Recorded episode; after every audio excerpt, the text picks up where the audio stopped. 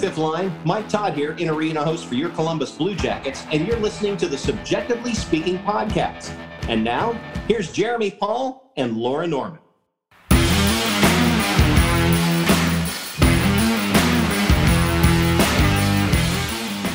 What is up, everyone, and welcome into another edition of Subjectively Speaking on the Hockey Podcast Network, presented by DraftKings. My name is Jeremy. And I'm Laura. And folks, you're turning into our first episode of the week, and this episode is brought to you by jet lag. I, I okay, so we were going to record on Wednesday, Tuesday night. Tuesday night we were going to record. Mm, yes, you were quite. I was good. I was bold. good. I was ready, and I was excited. And then all of the sudden, ha, bam, hit by a semi truck at like 9:45 out. Oh, like, it was it was earlier than that. Was it? oh yeah, it was like 7:45 because we were gonna record at 8:30. Yeah, it wasn't going great. It wasn't going great for me. And then life is difficult in the middle of the week for me with other obligations.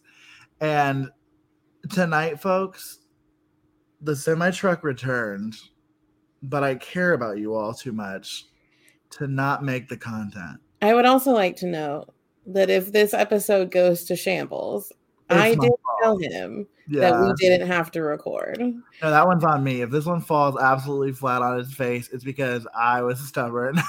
so that we needed to release content this week. But we do, we do because at least like it's not like if this were going to be like a super depressive episode where we were like talking about just like the sixth loss in a row for the Jackets and like things were just like big, big bad. Things are still bad. Like, don't get it fucked up. Like things are still bad. Mm. Maybe for I mean, one reasons. one would say even though things were good, things got progressively more bad. Yeah, maybe worse. like, so we'll get there, but man, oh man, yeah. I mean, even when the Blue Jackets win, it feels like they lose. But but yeah, so that helps. I think that that helps the energy level because if we had to get on here and talk about like not only the losses in Finland, but then also a loss to the to the Flyers, which I was afraid we were going to have to at one point. This would just be a really sad and depressing and tired episode, literally and figuratively tired episode. But we don't have to do that. So, Laura, I've been hit by a bus and I have experienced jet lag like no other. I thought I was I thought I was immune. Our friend Danny is convinced that she is immune to jet lag. And she did pretty well on the trip. But I will tell you what I am not, and that is immune to this. So Laura, how are you doing on this? Um on wonderful Thursday night. I am currently experiencing a slight temporary relief from the migraine that I've had for the last 24 hours. So oh, that's a win. You know, I um have alluded to it a little bit on the show, but um have had health things last few months and since the start of the health things, uh, a type of migraine that I've gotten my entire life, like literally since I was a child. I'm like a human barometer. Every time a storm front, anytime the weather changes drastically, or if the temperature temperature changes drastically, I feel it in my skull. Like I just am very sensitive to the weather and um but ever since all this other stuff started, my headaches which normally pretty much existed like all across my forehead um have now migrated to strictly behind my left eye and like on the left side of my head. So it's not ideal it's not ideal really um and so it's slightly giving me a little bit of reprieve right now but well that's a win. So what i'm hearing is that the panacea to a migraine that really focuses in behind your left eye is the blue jackets finally figuring some stuff out on the ice. You know maybe. Because i did feel joy and th- i hear that like uh, serotonin can be good for pain and so so and so forth. So potentially, we can't, we can't say for certain that that wasn't it. it so, might be the Excedrin migraine finally no, kicking in. No, it's the blue. Or the homemade medicine ball that I made because I'm poor. Um, I still think it's hilarious that our friend Corinne bought stuff to make homemade medicine balls probably three years ago, and all of the ingredients still sit on her shelf because she I don't know that she's ever made one. Well, in all fairness, mine have sat on my shelf for like six months, but are coming in high use the last couple of days. And if you're not familiar with what a medicine ball, it's a drink at Starbucks that's a combination of two different teas. Yeah, with what is it called? Steamed now? lemonade and honey. Um, what do they call it? It's like the jazz white jazz. No, like something like that, right? Like it's like it's the white peach. Honey. Yeah, because it's peach tea and it's like a green mint tea. I don't know. The guy corrected me the other day when I did actually get one from Starbucks. Um, but I was like, I'm still calling it that. So here yeah. we are. So, oh my god! Of course, my Safari would stop working the second I look this up. A honey citrus mint tea is how you would order it at Starbucks now. Yes. In case anyone's looking for, uh, that was actually the the drink that sponsored our, my move to Michigan. If you remember, right? We both got I one on our way home because we were fighting what I'm going to call pre-COVID. because it was like another week later and we had COVID. But uh, um, we and we were fighting at the same time. I was just yelling at you for not understanding that you were allowed to be loved by people. So I feel like I was winning that fight. But we'll yes, but if you also remember, we were in that phase of like not talking in the car and i at the same time was allowing my medicine ball to burn the shit out of my one hand so hot. And not and just not say hot. anything to you because it's so hot.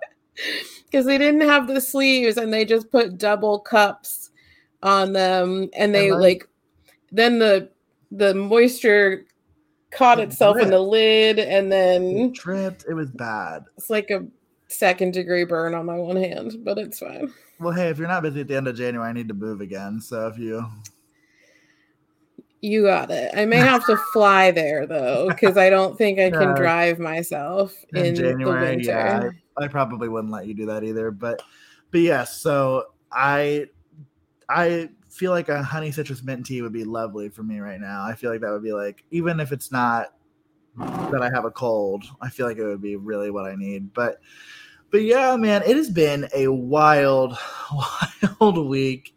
So to, tomorrow will be one week since the Blue Jackets played their first game in, or I guess today, as people are listening, will be one week since the Blue Jackets played their first of two games in Finland in the NHL Global Series. And folks, like, I, we're not telling you anything you don't already know about what happened on the ice like wasn't great. Like it was bad. Like it was just like pretty much like for the most part four and a half to five periods of like not good hockey for the blue jackets and maybe like one to one and a half periods of hockey where they looked competitive. The on ice product in finland was was not great.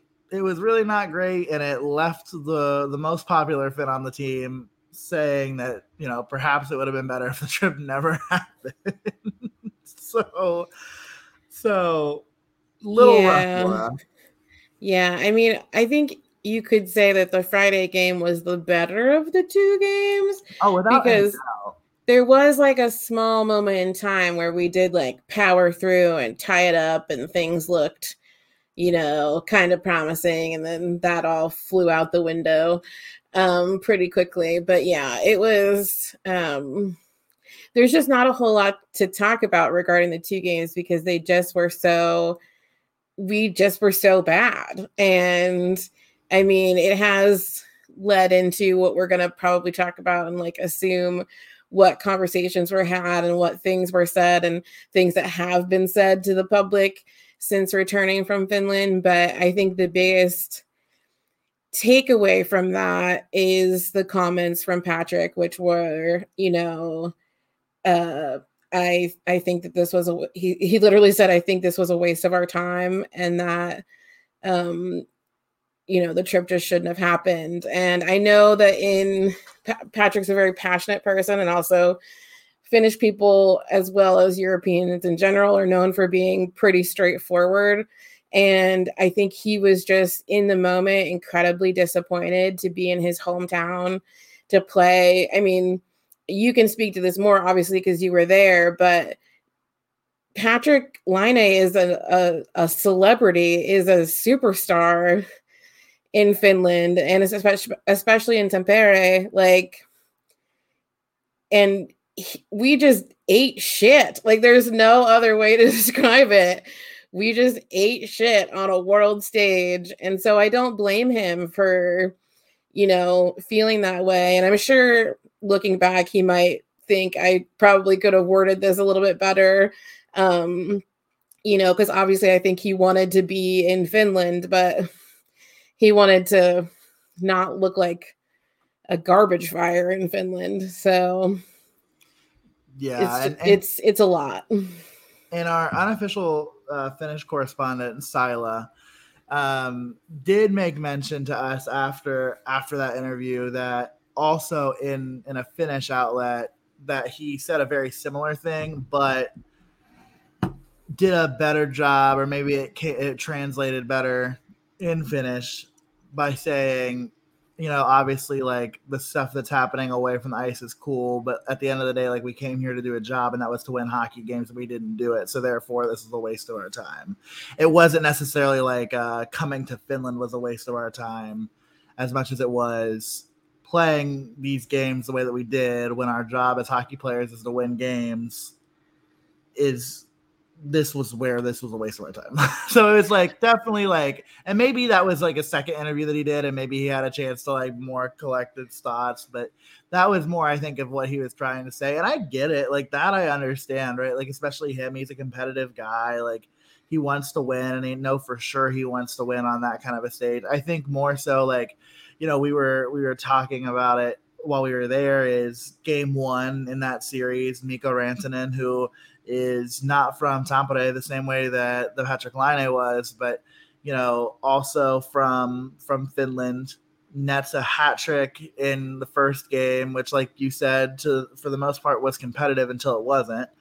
You know, for for that to happen to Mikko Rantanen, and then to have you know, we, we talked, you know, oh, well, the home game for the Jackets will be the night that Patty scores a hat trick, right? Like we were like, this is perfect uh, oddly enough, the only two players that have ever scored hat tricks away from North America are Mikko Rantanen and Patrik Laine. Patrik Laine did it in 2018 when the Jets played in Helsinki, and and obviously Mikko Rantanen did it last week in Finland when the Jackets and and the Avalanche met up. And so we were all like, "Oh yeah, for sure, this is Patrik Laine's night." Night two. And I'll tell you what, that night two was no Blue Jackets night, except for potentially Joonas Korpisalo, who, even though the score sheet might show you that he did not play a fantastic game, anytime you give up five goals, it's not great. But he was solid. Like he had like really great moments in that game where he looked calm and confident, even though he was getting shelled out there from a product of a really really shoddy defensive system in Finland. Yeah. Um yeah, and it's even, you know, I've noticed as both teams returned to the states like it's almost like we shit the bed so much that like the Avs and the NHL just like didn't even want to talk about the global series anymore because they were like the well, Avs just like took all their money and ran. Like they just it was embarrassing. I have a real problem with the way that the league advertised this to begin with. Like, I really think the marketing for this whole thing was shit. Like, in some ways, right? Like, well, they didn't even the, put us on the major networks. Well, and that's the thing, right? Like, and, and I think that that was also true of the global series in Prague with with I think it was in Prague, right? With Nashville and San Jose. Nashville I also don't think that that was on any major network, and it just blows my mind because like whenever stuff like that happens, like the NFL, the NFL is actually in the midst of doing a, a, few games right now in Europe. They just had the, I think actually the weekend that we were over there, I think the Jaguars and somebody Fuck if I know. Yes, because our friends at the UK Blue Jackets Twitter yeah. account went to the Jaguars game. Yeah, and so then I'm pretty sure the Buccaneers and somebody else are playing in Germany this weekend. So like they're they're like all over there. And even if like even if not like CBS or Fox having those games, the NFL network has it. And now to be fair, the NHL network did did show the two global series games. So I guess you can make the comparison there between the NFL network and the NHL network. But all of that to say, I just don't think the NHL did a great job of of advertising these games, of marketing these games. You know, it, it kind of just feels like a little blip in the radar. And maybe the end goal is like, and, and this is kind of how it felt because when you were there, all you could see was advertisement about the fact that that game was happening. So maybe they just focus on advertising it in the home countries. Maybe they did that also in Czechia, like with Prague. Like I don't know, but it's just like a very fascinating thing that the NHL just didn't put a lot of effort into marketing this global series. Yeah, but you would think too.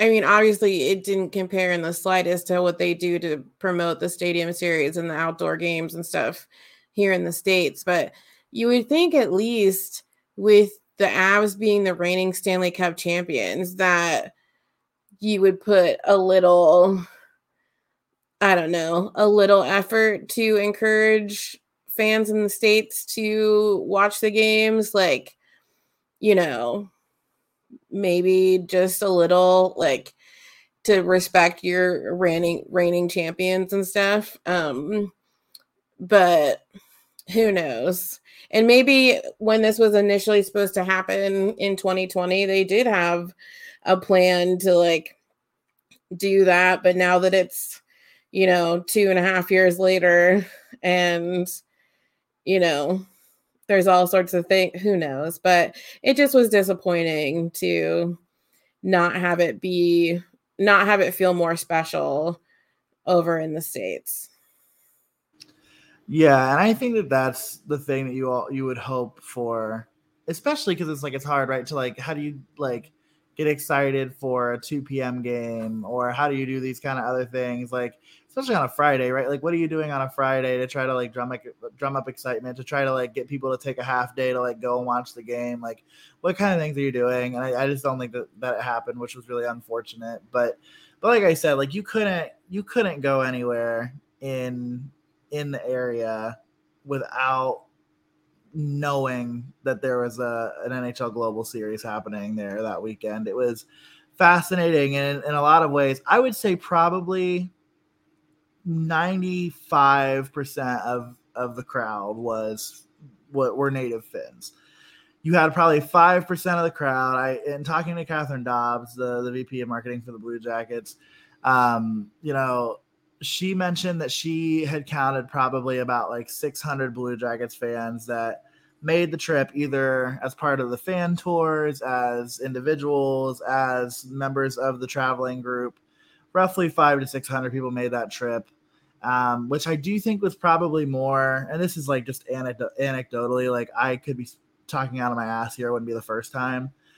I would say that there were more Blue Jackets fans that traveled from the state than Avs fans, but I will say that the Finns seemed to be more supportive of the Avs than they did of the Blue Jackets, which did kind of surprise me. Uh, but I think a lot of that too, right, is like the Stanley, like you said, Laura, the reigning Stanley Cup champions. There's like just some like appeal there to root for the team that you know is good and I get that. And I I didn't get the impression that like it's because like Mikko Rantanen is like so much more infinitely popular in Finland than Patrik Laine is. Like I don't know that that I would make that argument at all. But that just seemed to kind of be the the mo there and it was really fun to see like at the fan they did a fan day on on the Thursday before the game to do like practice and what have you and for the Avs practice specifically, there was a group of kids that like just like lined the bench behind the Avs and were just like chanting every single time Mikko Rantanen came by. They were just chanting Mikko, Mikko, Mikko, and it was crazy to see. And then you had, you know, that same fan day, you had Cole Sillinger give his stick to a kid who has never probably heard of Cole Sillinger before that moment and the kid immediately like without like any hesitation started to cry and Cole Sillinger just like hugged the kid like to like say like hey like you know this is awesome like that was probably like if anything if i had to say that anything was really really really special about watching all of that it's just like you know me like and you know you are a product of this. Like my favorite thing is like bringing people to their first ever NHL game. Like I love that. And it was really cool to be in a space where you knew that probably like 75 to 80% of the people who were there were at their first ever NHL game. Like that's like you don't those there aren't environments like that, right? Like in the states. Like eh, if you go to an NHL game here, at least 60% of the people have been to a game before. Like it's just not as as unique as that was, and that was really really cool. And you saw a lot of kids become really big fans of players that like probably make no sense because of the way they played. So that was that was neat. And obviously, like I would be remiss if I didn't take a second to just like shout out the wonderful travel group that I was there with, like, and that took me under their wings, and that was none other than the the Swiss bastard himself, Michael Neff. I fucking love Michael Neff. what a man to watch a hockey game with. Um, Sila. I know everybody knows Sila. We've talked about Sila plenty of times on this show. Um, if you are in Columbus and you are able to go to a Blue Jackets game the week of January 14th through the 22nd or whatever it is, um, go to one of those games to meet Sila because she's coming to Columbus. And there is probably not a kinder soul on this planet than Sila. I first of all, also she was like my finished Craigslist plug. Like she was like everything that I needed her to be and more. She is really truly like one of a kind, and I love her dearly. Um, then you've got Danny Smith at the Danny Hockey if you're into TikTok stuff, at the Danny Smith on Twitter if you want to see her absolutely shit on whoever has any desire to interact with her. Um, do it there, and then Bucket Hat Kyle, my guy, what a what a human it was just really cool to to be there with them and it makes a lot of things feel a lot more comfortable when you're traveling with people who also have no fucking idea what they're doing except for Sila. Sila, I mean like we're in her hometown, right? Like Sila's from Tampere. Like she was like we went to a lot of really cool places because we knew a local. So that was a plus. If you've never been to a Finnish sauna, consider it, but also oh my god, that was the wildest thing I've ever put my body through my body has seen some shit. So like keep that as a as a frame of reference. But all in all, just an absolutely fucking batty trip that I don't know that I ever would have gone to Finland before that trip, but now I can't wait to get back. Like what a place. Like that was just exceptional. The people were exceptional and the hockey was not great. more moral of the story from Finland is is exactly that. But I think some things that happened in Finland, like you mentioned, carried over pretty pretty rapidly. Also, Jeff Sabota. Jeff Sabota is another person I have to say like shout out to him because he was also great. But a lot of things traveled over, I think, with them, and that is whether that's conversations that they had as a result of the games in Finland, whether that's lineup changes that they made as a result, whether that's Korpi getting the start on Thursday against the Flyers, right? Like there's a lot of things that carried over, Laura. And to your point, a lot of comments made after the trip about the trip. So talk to me a little bit about like some of your takeaways from from all of the things that then came back to the states and your opinion from that trip to Finland. Um, well, first, I'm very glad that you had a good time when you were over there. So, um, and I'm glad that you had good people to have that experience with. Um, but yeah, I mean, things kept trekking over here, and social media kept being the um, somewhat garbage fire that it is, um, especially when your team isn't playing well. But I think pretty instantaneously, you know, things start flying both with some legit- legitimacy and with some just like, what the hell are you talking about? But um, after Friday's game, uh, leading into Saturday's game, it was rumored that um, Jarmo had had a decently long conversation with Lars on the plane ride over to Finland. And so that got everyone sort of stirring around about, like, well, if we lose today, like, what is this to look like? And obviously, you know, we we lost pretty big on Saturday. And um it's just it's a lot to be you know, I I like to be somewhat of a glass half full person when it comes to this team because especially this early on in the season because like there's 82 games in total and as of tonight we've played 13. And so in the scheme of things and if you understand math like that's not exactly like a huge chunk of the season. And yes, it hasn't been great um, but it's also one of those things where it's like, I'm not ready to to wave the white flag and I don't think that the team is either. I think that what is happening is just a massive there's too many cooks in the kitchen and there's not enough direction. And so of course after Saturday's loss and as the team prepared to fly back to the US, you know, everyone's talking like this is going to be a long plane ride home for everyone. Like, is are they going to touch down in Columbus and is Lars still going to have a job? Um, you know, are we going to get back? And, you know, according to social media, um, Patrik and Johnny were going to be demanding trades to another team, like all this just insanity, and that Elvis would be traded away, and like just all of this sort of insanity. And not that I don't think that some pretty major and significant conversations happened on the plane ride home. Um, but I think more so things happened now that they're back in Columbus. And Jarmo did an interview, I believe, yesterday after their first, um, no, Tuesday after their first practice. Um, and he said, like this is this is a whole team thing. He, you know, he needed to address the team and he and Lars had conversations, and I'm sure he's had conversations with the rest of the coaching staff, and may have even had conversations with individual players, particularly like the leadership core. So Boone and Zach and Gus, like this is a top down problem that we're dealing with right now, and um it's also being hindered by now just a huge number of injuries. But what I think came out of this trip is a more cohesive feeling between the guys.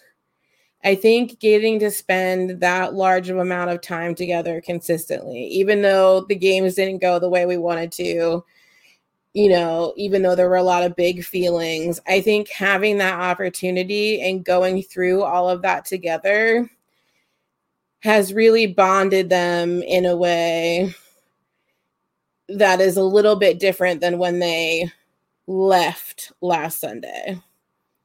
Because I think if you watched the game tonight against Philadelphia, I think you saw a different team was it a perfect game? Absolutely not. Could this have been just like weird luck? Sure. But it was a different team on the ice tonight than we've seen, even in the wins that we've gotten over the course of this early season. Like, it just felt different. So, I'm not obviously we're not privy to to those important conversations, but you know, when your old coach comes to town and says, you know, basically says people who think that you should fire Larsen are like insane. You know, even though yes, he was his protege and all that sort of stuff, like I trust John Tortorella's opinion on things and I'm not in the class of people that wants to give Lars the boot right now he's only been the coach for a season and it's only been 13 games And I just don't think there's anyone else out there right now that is available that could coach the team. And so, in the meantime, if we were to fire Lars, uh, Pascal Vincent would be the head coach. And not that there's anything wrong with him, but I don't think you're getting anything different out of that situation. So, you know, but that's just my opinion and kind of how things went here while you were gone um, was me trying to bite my tongue a lot on our social media um, to not alienate any fans. But there was just a lot of craziness, and I'm just not sure that we're we need to be there yet. I, I'm a fan of conversation. I'm a fan of finding new direction together, but I'm not a fan of throwing in the towel because everyone who wants us to tank, absolutely not. You are not a real fan if you're asking this team to tank 13 games in. Do you know how long that season is? Yeah, think of your think of the people you know that do Blue Jackets podcasts. If you're hoping that this team like just like sails it in for the mails it in for the rest of the season, that's so mean to Laura and I and all of our other friends who do Blue Jackets podcasts. What the fuck are we gonna talk about for 80 games in a season if this team is out here dogging it? For and also to the caliber of player that we have on our team. Like I don't think as individuals, no, I don't no. think this about us. Make this about us. No, uh, yes, it is about, about us because absolutely not do I want to talk about a tanking season, but you know, I think I don't think there's a single player on this team. And yes, this is going to sound kind of homer, but like I don't think there's a single player on this team that is in this league to tank a season. Oh no, they're like, all proud guys. I mean, there's not a single okay. I don't we don't have any fucking space to talk as Blue Jackets fans right now, but there's not even a player on that Arizona Coyotes team that's hoping that they dog it for the whole season. Or right? like, the I mean, St. Louis Blues. The St. Louis they're Blues really not hoping. That's a have lost time. seven games in a row. Actually, yeah, it might be eight. They've lost eight games in a row. There's not a single player on that team that is no. willing to. And I don't remember what the kid's name is, but whatever kid's supposed to be the first round draft pick oh, this coming summer, like I don't think he'd be super excited if he knew that the team got that got him in the end. And also, I think it's hilarious that some of you all think that we would actually end up with the first round draft pick.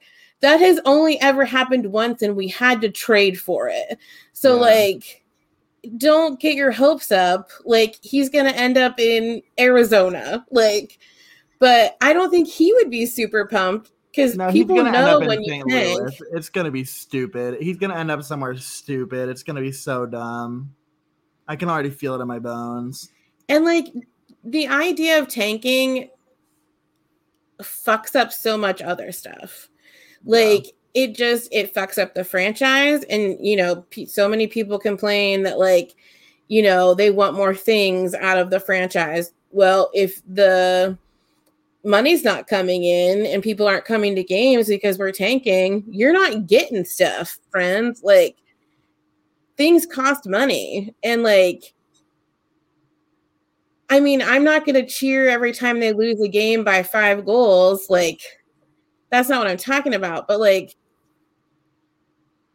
to wish for a team to tank just to get one prospective player who, again, prospects don't necessarily play their first. I know, I Connor know. Bedard's gonna play his first season. Connor Bedard is like a generational talent, but I, you're not wrong. But yes, this is this is getting people to understand that draft picks in the NHL are not the same as draft picks in other sports.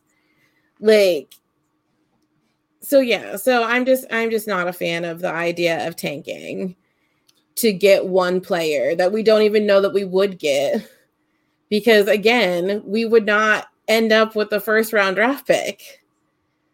Like, I don't think the league would allow it. I think Gary Bettman yeah, would, would be like, um, no. yeah, us getting the first overall draft pick would be would be absolutely groundbreaking and shocking for this team. Now, am I okay with us like maybe finishing 10th and accidentally jumping up to one in a freak accident? Sounds great. Sounds awesome. I'm down for that. That's that's dope. But I'm with you. I'm with you. And Um, I've got some thoughts on on this as well, Laura, that I'd like to share. But before I do that, I have to share some other information with the listeners, and I think you might be on to what that is. Is it DraftKings? Yeah, I got to tell the folks a little bit about DraftKings because NFL Sundays are only getting better, and so are the incredible offers at DraftKings Sportsbook, an official sports betting partner of the NFL. Right now, new customers can bet just $5 on any NFL team to win and get $200 in free bets if they do.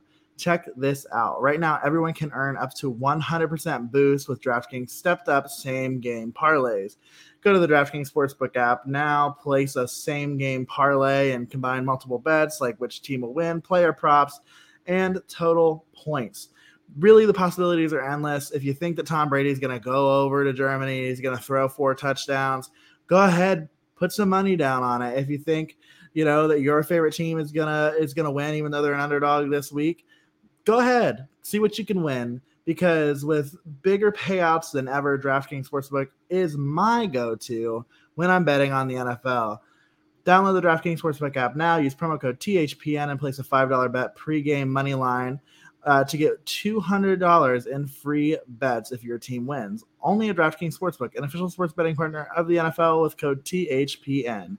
Minimum age and eligibility restrictions apply. See show notes for details and kind of going back and and, kind of wrapping up this conversation about like what's next and whatever and i think you can like even include tonight's game in this conversation because the other fact of the matter is like if you look at if you look at the game flow and if you look at the opportunities like philadelphia in a lot of moments in this game outplayed the jackets. The the stories of this game have to be the way that Jonas Korpisalo played. He saved over two, almost two and a half goals above expected. I mean, great work from him in net tonight. You've had Johnny Gaudreau doing Johnny Gaudreau shit and racking up three assists tonight, or three points, excuse me, one goal, two assists tonight. Boone Jenner knocked in two goals, one of which was, you know, with the with the goalie in the net, the other not. And so then you had, I mean, tonight was good in the sense that like I agree with you. Like it felt felt like a different team. It felt like a team with fight in it. The team in Finland didn't feel that way, and I think when you think about the things that are wrong with this team at this point, I think it's really easy. And I, you know what? If they fired Brad Larsen after the Finland trip, I don't think that people would have to do much convincing for me of like why that was the right decision. It, right. it honestly might have been to to do it and to just get it over with but I I think that there's some reality to the fact that like what do you do if you do, right? You know, one guy who's been out there as being somebody who could potentially be available at this point in time is Barry Trotz, who who has in his career been really great at making sure that teams are playing defensively sound hockey. You know, at times it's similar to Tortorella, where where he kind of stifles some of the skill of a player because he's he's really conscious about a player's defensive capabilities. The reality of the situation, folks, is that Barry Trotz does not want to be the head coach of the Columbus Blue Jackets. There's just no way. He wants to coach an original six franchise. He wants to coach in a place like that, or he wants to go into management. Period, point blank. He doesn't want to be the head coach of the Blue Jackets, and that's the end of that story. Also, so, I don't think we could afford him. Well, there's that, right? I mean, like that's the other thing that I don't think people think about very often. I mean, obviously, a coach is not making anywhere near what uh, a star player is making, obviously, right? Like coaches are usually making anywhere between three to six million dollars a year, but I mean that's still money out of the ownership's pocket. That's not like that's free money. It's not monopoly money. It, it's it's real ass money. It's not fake. And Brad Larsen can promise you this: not getting paid what Barry Trotz would. So I think that you're exactly right in the sense, Laura, of like okay, yeah, sure, fire Brad Larsen, then Pascal Vincent's the head coach for the rest of the year, and then you reevaluate at the end of the season and you wait until the NHL coaching carousel is alive and well because if it's anything like what it was last year, holy shit, it's going to be crazy. And Will Brad Larsen, I mean, like obviously, like there were 13 games into the season, right? Like there is, it is irresponsible to say whether or not for certain that Brad Larsen's going to be back again next year. But it's one of those things where like you can tell me one way or the other that it happens. But I think waiting until the end of the year makes the most sense because you put yourself in the best situation to to snag a guy on the coaching carousel that makes sense for your team. But I think you have to. I think this team has to show Jarmo Kekalainen that they're ready to compete, right? Like I don't think that Brad Larsen like for what it's worth, right? Like we've said countless times, and I've said it too, that I think that Brad Larsen should technically be a good coach for a rebuild, a retool, or whatever have you to help develop players. And that once this team feels like they're ready to take that next step into being a contender and not just making the playoffs, but making deep runs in the playoffs, maybe you decide that Brad Larsen isn't the coach to get them to that final destination. And that's fine. Like that sucks for Brad, but like that's fine. And if this team doesn't show you that that's where they're at, then I don't know why you get rid of Brad right away. I, and maybe I'm wrong, and maybe like, I, and I hear the argument too. Like, does firing Brad Larsen do exactly what you said, Laura? And does it make it so they don't tank? Right? Does it does it flip things? And, and maybe that's possible, but I I think it's I wouldn't do it right now. Well, and I think that in last summer, or not this past summer, but the summer before, when Lars became coach and we started the whole rebuild, retool, restructure, whatever you want to call it. I think that that was kind of the thought was that Lars was going to be the coach to get through the like two or three rough seasons like as this team comes together to the true competitor that Jarmo and management are building the team to be. And I think again, and we've, you know, talked about this, you know, at length, but I think again, you have to look at the expectation of the fan versus what the actual expectation that management and that the team and all that sort of stuff are setting behind closed doors. Because again, Johnny Gaudreau was not ever a part of this plan. Johnny Gaudreau fell into the Columbus Blue Jackets lap. So his signing did not signal the end of this rebuild. Because if you look at the structure of this team, we are still rebuilding. We do not have proper center depth. We do not have, you know, a, any center depth. We don't have any center depth. it's not proper. We don't have any we don't have a strong enough defensive core because I don't know if you've ever watched a Stanley Cup um, championship, but you kind of need not our defensive lineup in order to win at that caliber of play. Like, are we gathering the pieces that are going to become and what they're going to build the very competitive version of the Blue Jackets around? Absolutely. But there's still a ways to go. And again, I think we we have to harken back to expectation versus reality. And like, yeah, it's never fun to watch your t- your team not play well. But to expect that with one, sign, I guess we'll call it two signings because of Patrik agreeing to sign his extension. But if you're going to consider two signings in a 23 man roster, like the savior circumstances in your one year into a rebuild, then you're not like it's it's not like that's just unrealistic. And so that's why I go with like I don't think it's the right call right now to fire Lars because anyone else of any not that he's not a good coach, that's not what I'm saying but any other kind of coach that like the fans or whatever would expect, like a Barry Trotz, at this point, they're not really going to want to come to Columbus because they're not going to want to be a part of this process. They're going to want more pieces to have come together before they take it over. So there's just no options right now. And we need to wait for options because that's where being patient is going to serve us better overall. Can I ask you a stir the pot question? Sure. Which, if you haven't seen Dennis's gif of him like literally stirring a pot, it's so stupid. Whenever he posts it, it's so dumb.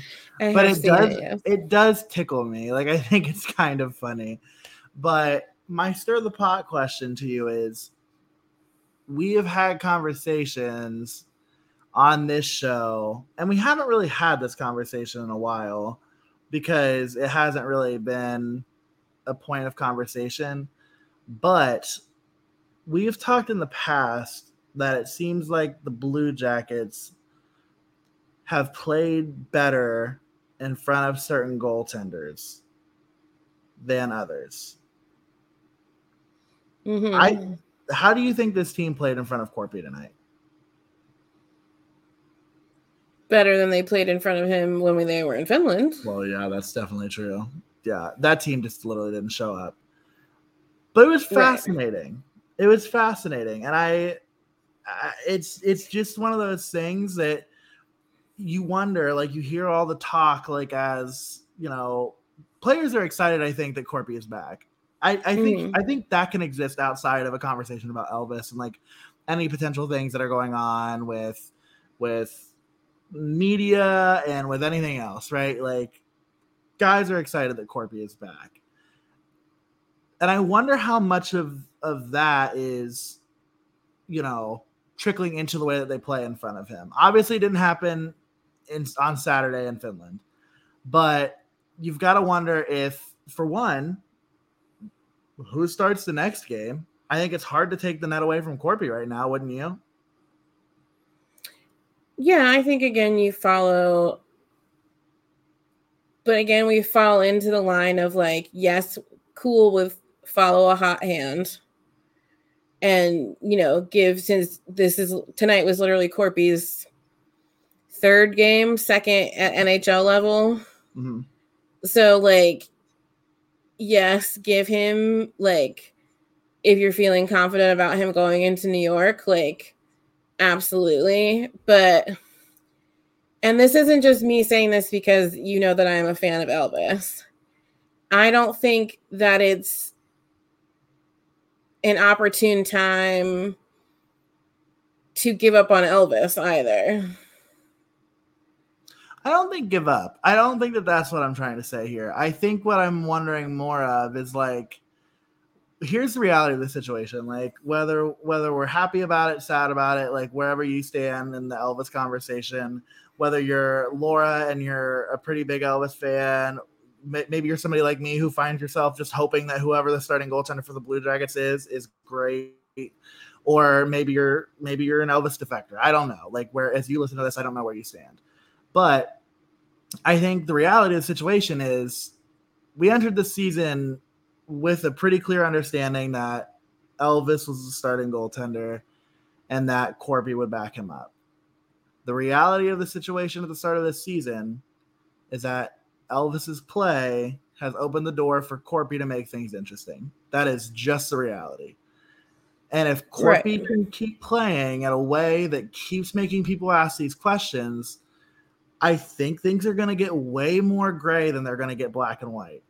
And I think that we might find ourselves in, back into a situation where you're not sure what the future in net looks like in Columbus. And that's a product. And he's going to have to play lights out. Like Korpi's going to have to play lights out for that to be the reality. But we are closer to square one with Elvis and Korpi today than we were at the start of the season. I think it's really hard to deny that. Yeah, I think that we're going into a similar situation when Torts was very clear that it was going to be a 50 50 goalie tandem between the two of them. Like, because obviously Korpi is coming back from a very serious injury. Because he even said, like, he was pretty sore after the game on Saturday. He is undoubtedly pretty sore after tonight's game and they have to watch that like he is still very much so in that recovery window from that hip surgery so like you also have to they're also going to have to keep in mind of that because they don't want to over extend him because he's just going to injure himself again. But then they also don't want to ice elvis for too long because goalies particularly like the longer that they don't play the harder it is for them to like be in any sort of rhythm. And i know that elvis has had some like kind of combative interviews as of late because he is frustrated with his own play he was frustrated with the team and i know that that didn't sit well with some people and because he's just as straightforward as Patty is. It just for some reason Elvis strikes people differently than when Patty says things. But like it's a complicated situation as far as goaltending is considered. I mean, there were people saying they were wondering if Manny Legace was going to have a job when the Blue Jackets landed in Columbus because goaltending has been such an issue across the board. And but it's also like a point of contention with the rest of the team where it's like regardless of who we have in net, whether it's Korpi or Elvis or Tarasov or Jet Greaves, like the team needs to play in front of them consistently like I'm over the moon with Korpi getting back into like Korpi style and fashion. Like I even tweeted it from our account tonight that like absolutely the Korpi that was in net tonight was the Korpi we've all we all know and love. Like that's exactly what we expect to see from him. But again with expectation versus reality, I think fans of this team are so up and down when it comes to goaltending that like the second a goaltender doesn't you know stop every single shot in a game then that goaltender needs to be traded and they're garbage and they're whatnot. And again this isn't me saying that elvis was a one game situation. There is something going on with elvis and his game that they need to figure out that he needs to figure out although I'm not denying that in the slightest. And I don't think Elvis would deny that either. And the team's not denying that. But it's this like jump to con- like to too far of a conclusion when one game doesn't go the right way because both games in Finland didn't go our way. So, and both of them played a game. So I just think it's going to become more of a 50-50 situation because Lars isn't going to want to sit Elvis for forever because he'll burn out Korpi and Cleveland needs Tarasov right now and Tarasov needs Cleveland. I was going to say Tarasov needs Cleveland more than Cleveland needs Tarasov because yes, I think that that's a key key element of this goaltending situation too is is obviously you've got a one two here. You I honestly don't know where we're going to end up on who's the one and who's the two in the next month or two, right? But and hopefully that is, made hopefully that made sense what I was oh, saying. Oh, it but did. it did. I mean, you're exactly right. I mean, like I think that like there's validity in like recognizing that a goaltender seems off of their game, even if the team in front of them is playing like shit too, right? Like I mean, like there is like and and this is just like it's easier, I think, to when you have like games and back to back nights, like I think it's easier to to compare those games, right? Like in the game, like in the game against Colorado on Friday that Elvis started, right? Like Elvis was okay to start, and it just you you could tell like when the, the when the switch flipped in his confidence on the ice. And you could tell because he started getting jumpy, he started making plays, he started coming all the way out of the crease and trying and doing that on two on ones, trying to take away angles when you don't really see that happen all too often, except for on break. Like, I mean, like doing things that like you could tell were out of character and things like that. Korpi, on the other hand, on Saturday to me was obviously getting shelled, was not getting any help from his defense, and and I mean, hell, the first, I mean, 33 seconds into the game on Saturday, the two on one, the first shot he faces of the season, it's a goal. And so, but you didn't really see like a, a, a shake in confidence. Like there wasn't like Korpi wasn't very twitchy and Korpi wasn't very like overreactive to things. Like Korpi stayed home in a lot of in a lot of moments, and you could tell that like if we're talking confidence, you can tell which which goaltender has it right now, and that doesn't necessarily mean that Elvis can't find it and that he won't find it, but it means that we are currently looking for it. Hopefully, we find it soon. Um, you know, there are other things that I think of when I think of like where this team is at right now and the challenges that it faces. That you know, I start thinking about so so tonight first uh, is a prime example. First game of the season for Emil Bemstrom. Emil Bemstrom leading the AHL in points or tied for the league lead in points in the AHL. You know, as of yesterday, I think there are a handful of games yesterday, so that might not necessarily be true. But at the time he was called up, he was tied for the lead league in points, and and, and he had the most. He had the most shots on goal tonight. He had seven shots on yeah, goal. he was he was confident. Like he was I think that there's like a confidence to his game that maybe hasn't always been present. And so I I think getting him up there is great. The other counter that I have to that, and this could be a little bit of an inflammatory statement, is why is Kent Johnson playing in Columbus right now? And here is my argument. Well, technically he's not. Well, he's hurt. yes. yes. But but I get it that he's got the second most goals. He's got three goals so far on the season. When he's playing really well, he's like not not looking bad. And I don't even say this as an indictment to his play. I mean, like I I wouldn't say that he's not in the top twelve of the forward group in Columbus right now. But for the same reason that you just said that Tarasov needs Cleveland, I think in some ways Kent Johnson needs Cleveland, right? Like if we're talking about the development of a player, if we're gonna act, if we're gonna bag it this year, and if we're gonna not be good, like I don't want our young stars developing in a in a losing culture. Like that's like the last thing that I want. And maybe I'm overreacting, and I'm okay with that. I think when you're on a podcast and you have a microphone in front of your face, it gives you permission to overreact. And I think I'm doing that right now, potentially. But if you know that Cleveland is going to be moderately decent this year, they're playing a little bit over 500. They've been able to score at will. They look like they could be competitive in the North Division this year. I would love for our young guys to be able to play hockey that might mean something in their development. I think it's part of the reason I've said it on our show before that I think that that group that made multiple playoff runs with the Blue Jackets, such as Zach Werenski and Oliver Bjorkstrand and all those guys, like just dropped my phone. I think part of that is because of the playoff run in the Calder Cup championship that they won in Cleveland. Like you learn how to win together learn that's a massive thing. You can't just teach that. You can't just teach a winning culture to somebody. You have to be a part of one. And so for and I mean like I think about that with anybody who's waiver eligible. Like or not waiver eligible, I should say. Like We've I'm not saying you send Cole Sillinger down, but like what's the point?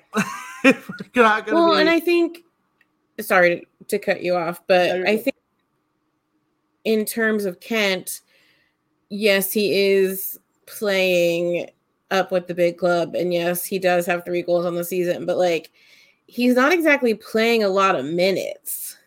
Right. And like he could play some really good minutes in Cleveland.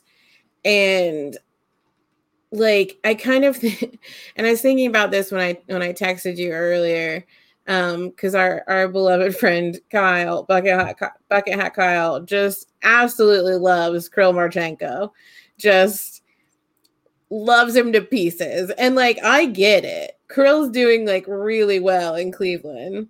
But you know kyle is a little frustrated that they haven't called Kirill up to to play in columbus. And some of that is because of like positions that we need filled. But like i kind of think that that's what they're doing with him is that they know that he can get so much development in Cleveland.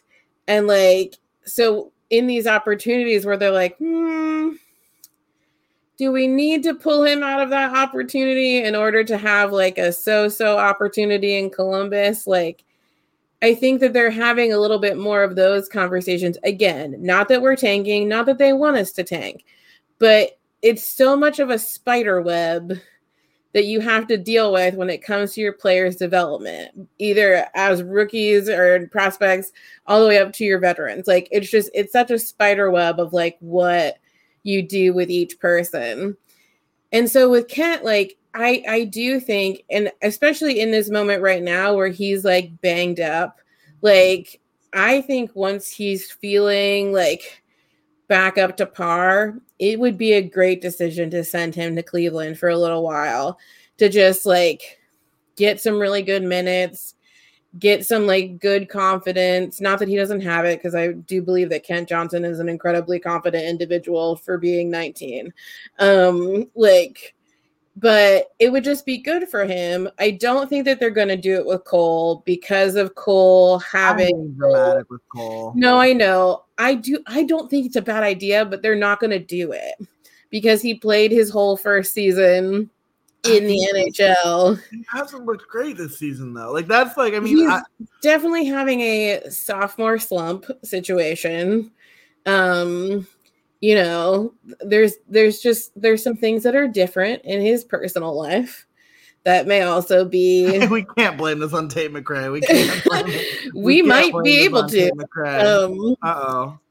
but you know, it's just he's having a very sophomore slump thing, but I think that they're they're more willing to allow him to work through those things in Columbus and they want to send him down to Cleveland. Like but I mean, look at what it's done for Emil Bemstrom. Like he's even said in the interviews this week since he got called up like he has so much more confidence and like he and he poor guy and i know this is because of people like us who have shit on him for so long but he's like i actually feel like i might be a good hockey player again and that could be a language barrier situation but like you know he he was really getting the shit kicked out of him as a part of the blue jackets and like Yeah. you know now he's had a little bit. Do i think he's going to stay up with the team for like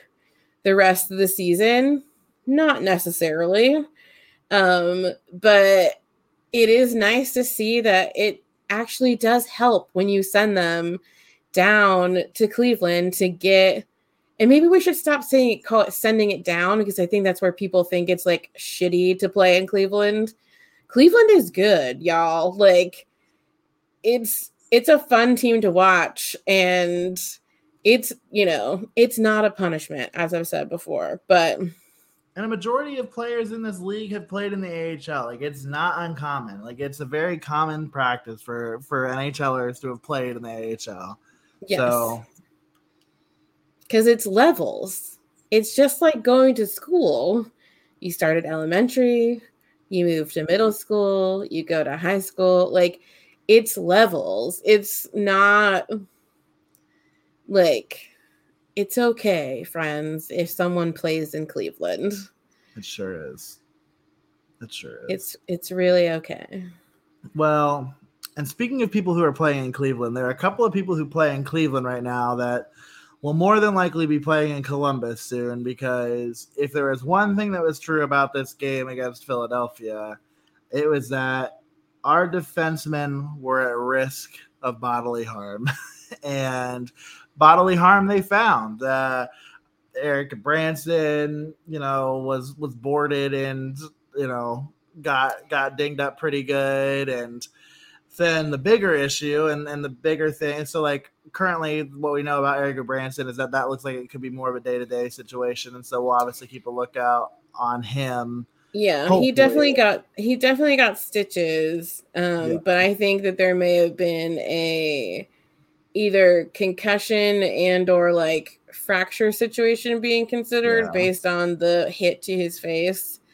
Um because for stitches and if they pass concussion protocol, he normally would have come back to the game and he did not. Um yeah the the only thing that would unless like swelling just got stupid normally you're back in the game um but as you as you were alluding to is the bigger bigger issue yeah. is that shortly after Zach scored his goal this evening um he took a pretty significant fall into the boards. It was what's up with our guys and the boards and and just like not remember that's how Seth Jones broke his ankle a few years ago well and that was kind of how Patrik Laine sprained his elbow at the start of the season Um, but based on Lars's post game interview, he said it's not good. It's not good at all. Um, in regards to Zach, it appears to be a shoulder injury based on how he was leaving the ice and walking down the tunnel. My biggest concern is that it's the shoulder that he had surgery on two summers ago. Um, and that we could be seeing Zach out for a pretty long time. I mean, you know, if there's one thing that I've gotten good at knowing about the Blue Jackets and injuries, it's that a shoulder injury, when it gets to be severe, can be a six month injury. Shout out and thank you to Gus Nyquist, Josh Anderson. like, like, thank you all for like teaching Max Domi and even Zach Werenski. Thank you for teaching me that over the course of your careers. But yeah, I mean, the hope obviously is that it's not that serious, but the reality is like you're not a coach saying something like that if like you don't think that that's a real distinct possibility. And so, you know, we we have some precedent here for knowing kind of who's been called up when and, and kind of what that pecking order is out of Cleveland. I mean, it kind of looks like David Jiricek is kind of your seventh up, and that Gavin Bayreuther has been your eight. But might I raise you a Marcus Bjork? might I might I raise you a him? Perhaps. Perhaps I might. Um, God, I, see, um, I see your Gavin Bayreuther, and I raise you a Marcus, Marcus Bjork. yeah, I mean, you gotta wonder, like, at some point, like, I mean, he's playing pretty well in Cleveland. You've got to wonder at some point, like, when he gets the look. I mean, he's on, if I'm not mistaken, a one way deal. So it's like, if you're gonna pay him his NHL money when he's playing in the AHL, like, what the hell? Like, call him up and see what he can do. I'm not against it. Like, at this point, like, you're down. I mean, realistically, you're down half. We played with th- we played with three and a half defensemen tonight. Yeah, what the hell's going on with Gabby? Is Gabby okay? Like he probably is. Like I got the impression that like he's gonna be fine, but Gabby maybe too. Like he he's like in the middle of the ice. Like oh, it's two minutes to go in the game. Like after a hit, like doesn't play the rest of the game. Which again, there are two minutes left, but still, I mean, like it's like what the hell is going on? yeah, we're about to become two versions of ourselves, like the Columbus Broken Jackets as well as the Columbus Blue Monsters, because you know, not only are we having these situations on defense, but you know, today, you know, Voracek is out day to day. Uh, Kent Johnson is out day to day, and then Sean Kuraly is out day to day. Sean Kuraly probably has a concussion, so who knows how long that is going to take. Jake Voracek seems like a much more serious situation, as they have stated that he may be more than day to day, and it might actually be an indefinitely sort of situation. So, our friendly ginger giant may be on the back burner for a while. And Kent Johnson is just like more so precautionary because he just got dinged up a lot in Europe. So, um, but yeah, so now we have you know obviously we pulled up um Emil Bemstrom and and Gaunce today like to fill those roles, but like if this pattern keeps continuing, a lot more of them monsters are going to be playing for the big leagues. Up, if this shit keeps up, Jarmo's going to give us a phone call. Um, That's- I I can't even walk on ice. You know what happened. I think you'd figure out how to do some shit for seven hundred fifty thousand dollars a year. That's true. I would. I would also. I would also figure out how to do some shit. But uh, you know, some news and notes from across the league that I think we might touch on next week. We we've been here for a little over an hour, just kind of catching up on the Blue Jacket stuff. I think, knock on wood, make sure that I'm not a piece of shit at some point. In theory, we're back to two episodes a week. We're just hitting the second episode of the week today, and we'll return to our regularly scheduled programming next week with two episodes, which yes. is exciting. If you all have ideas before Laura gets into the plugs, we've been looking at the Blue Jackets schedule.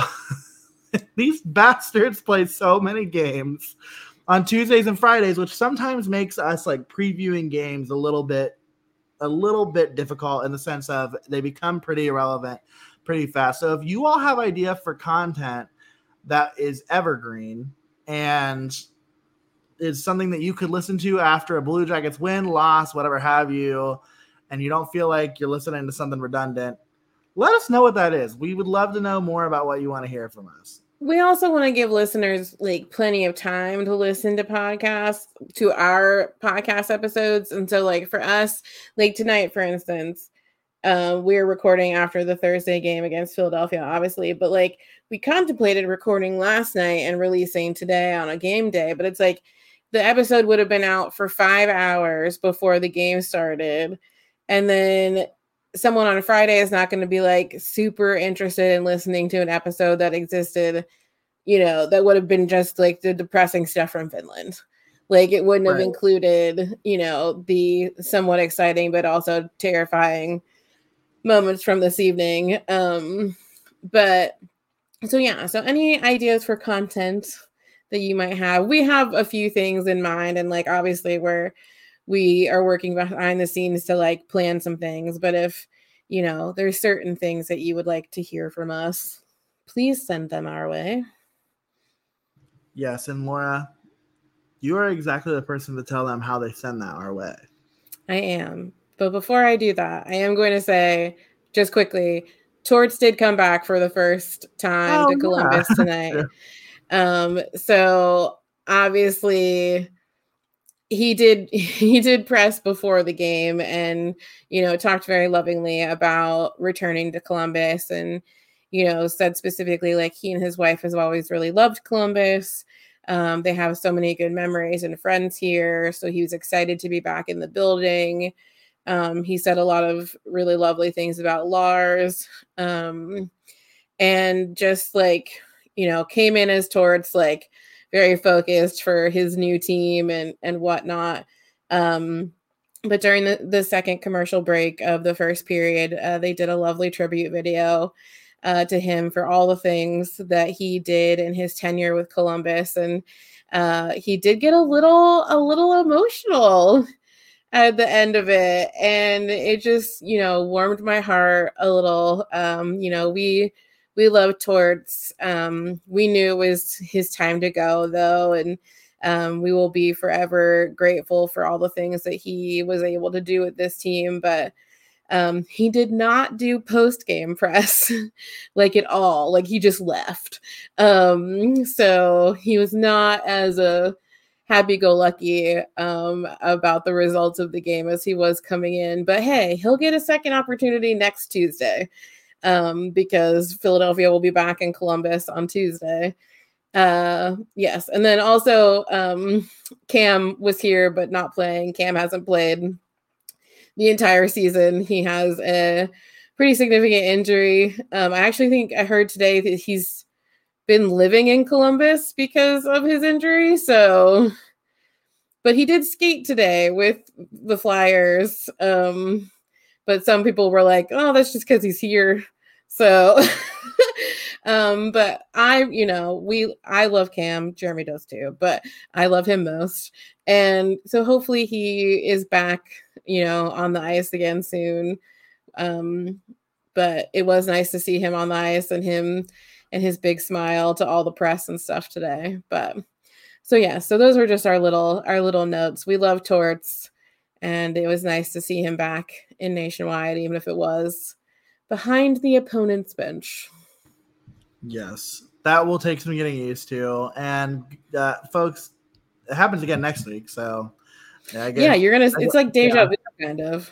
Yeah, get used to it, and hopefully the result is the same on the ice. But um, you know, I guess I guess we'll be able to talk about that here in a couple of days because uh, that's going to be here before we know it. The Jackets in New York, like you mentioned, playing the Islanders. That's the one game out of the next. Well, I guess now next seven that are being played away from Nationwide Arena. So a lot of home games coming up. You got to try to get as many points as you can out of this stretch if you want to keep things going in a positive direction. And so, you know, you'll you'll be able to follow along to all of our thoughts as those happen on Saturday, and then obviously we'll have a new episode out for you on Tuesday. But Laura, in the meantime, where can the good folks get all of the subjectively speaking content? Yes, you can follow us on social media on Twitter and Instagram at Subjectively Pod. You can follow us on Facebook at Subjectively Speaking. Uh, if you want all of the links to things that I'm going to talk about in this little blurb or to learn more about the two of us, you can check out our website, subjectivelyspeaking.com. If you want to support your two favorite hockey podcasters and help us with a few of the bigger things that we want to accomplish over this season and get some super cool uh, merch in in exchange you can visit our merch store subjectivelymerch.com um, it's got some cool designs. I don't know does it have all of our stuff yet? Uh, my wi-fi on my plane didn't work the entire time back until okay. probably two hours left in the flight. So the merch store did not get updated, unfortunately. That is okay. So that could be a weekend task. Hey, there we go. So yes, it, currently it has our uh, here's Johnny as well as our classic uh, podcast logo with a lot of different things that you can get it on. Um, and then lastly, you can rate, review, and subscribe to whatever podcast platform you're listening to us on, uh, particularly if you're listening on Apple Podcasts. Um, scroll on down, hit five stars. It is our favorite number. And again, we don't know how these algorithms work. Uh, we just know that subscriptions and likes and comments and stars and all that sort of stuff helps us get noticed in the hockey podcast charts and helps us to build uh, this incredible little community of ours. So we just love and appreciate you all so much. That we do. And if if if there could not be a better way for us to end a show, it's by reiterating to you all that it does not matter what time we record a show, what day we record a show, whenever anything happens, the Blue Jackets always find a way to hose us. And they're gonna do it again because just three minutes ago at 12:04 a.m., Aaron Portzline tweeted that the Blue Jackets have made two late night recalls from Cleveland in the wake of the injuries of Zach Werenski and Erik Gudbranson story posting shortly to the athletic site. So we don't know who the fuck those players are. Aaron Portzline does, and I guess we'll tweet about it when it happens. But um, they are quickly making the drive down to Columbus to then get their ass on a plane tomorrow.